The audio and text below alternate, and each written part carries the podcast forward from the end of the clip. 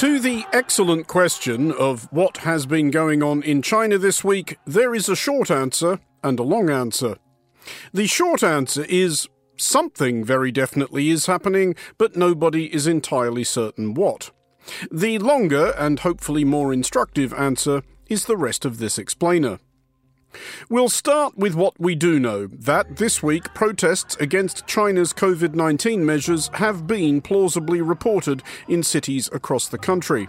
There is verifiable footage of demonstrations by Chinese people demanding some semblance of their pre pandemic lives back. I really think that the government's policy against the COVID is like too strict and uh, it's violating our rights as a common human and some folks, rather more boldly, demanding that President Xi Jinping, recently all but confirmed as China's leader for life, step aside.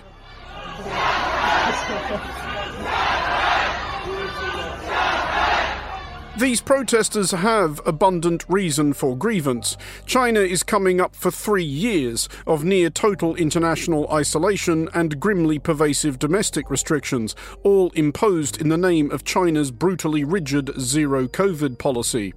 Arguably a worthy aspiration at the beginning of the pandemic, but now an impotent flail at the ceaseless tide with a threadbare broom. So that's the what and the why, which brings us to the why now. There appear to have been two significant triggers for this discontent.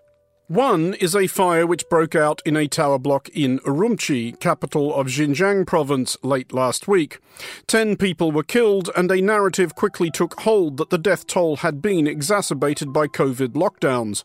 The suggestion being that no leeway had been permitted, even for people whose building was ablaze. Videos show fire trucks unable to get close to the scene because the compound entrance was partially blocked. The video shows it's blocked with fences, tents, and metal barriers that are normally used as part of COVID measures.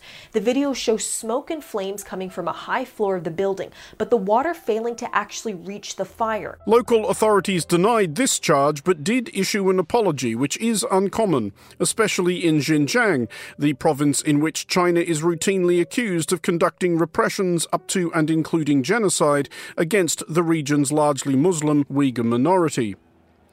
The other trigger might be a butterfly flaps its wings, etc. The World Cup. Oh, he might go alone. Bentancur denied by Diogo Costa.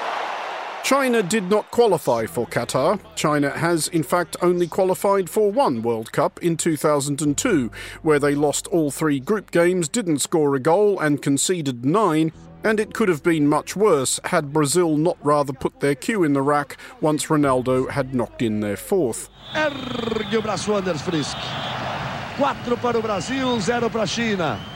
Nevertheless, hundreds of millions of Chinese are watching the World Cup, perhaps even more than might have been if they were allowed outside.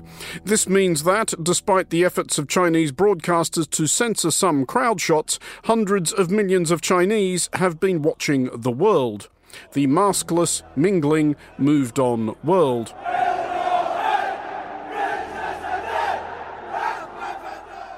Added to all of which, China is presently experiencing its worst surge of COVID 19 cases since the virus first emerged from Wuhan.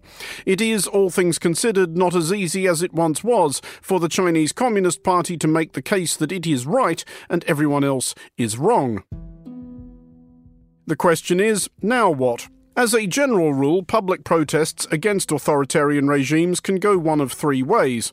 One, they can fizzle, usually when the powers that be are sensible enough of their own long term interests to stand back and permit an amount of steam to blow off.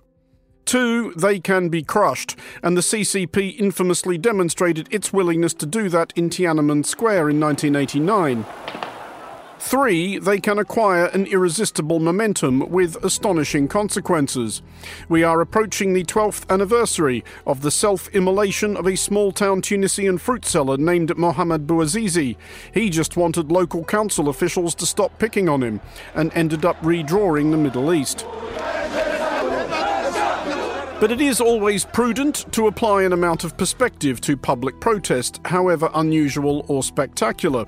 Even if, and to be clear, this is a number plucked from thin air, not an estimate of the present protests, 1 million Chinese had taken to the streets, it would still mean that 1.4 billion Chinese had not.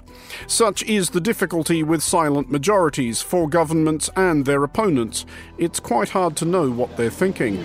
And uh, yes, there are people who are afraid because I do see that um, there are videos of policemen catching people, and I know what happened next.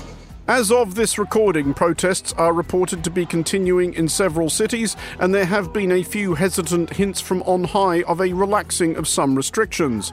Or, as outlined in the witheringly bland prose of official Chinese media, authorities are ramping up measures to rectify a one size fits all approach, prevent excessive policy steps, and avoid arbitrarily enlarging the quarantine scope or loosening the control measures without careful analysis.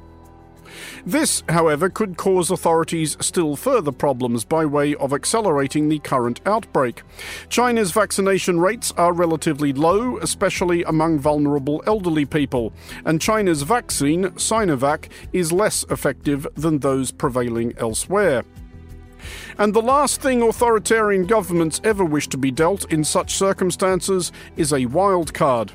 Earlier this week, former President Jiang Zemin died.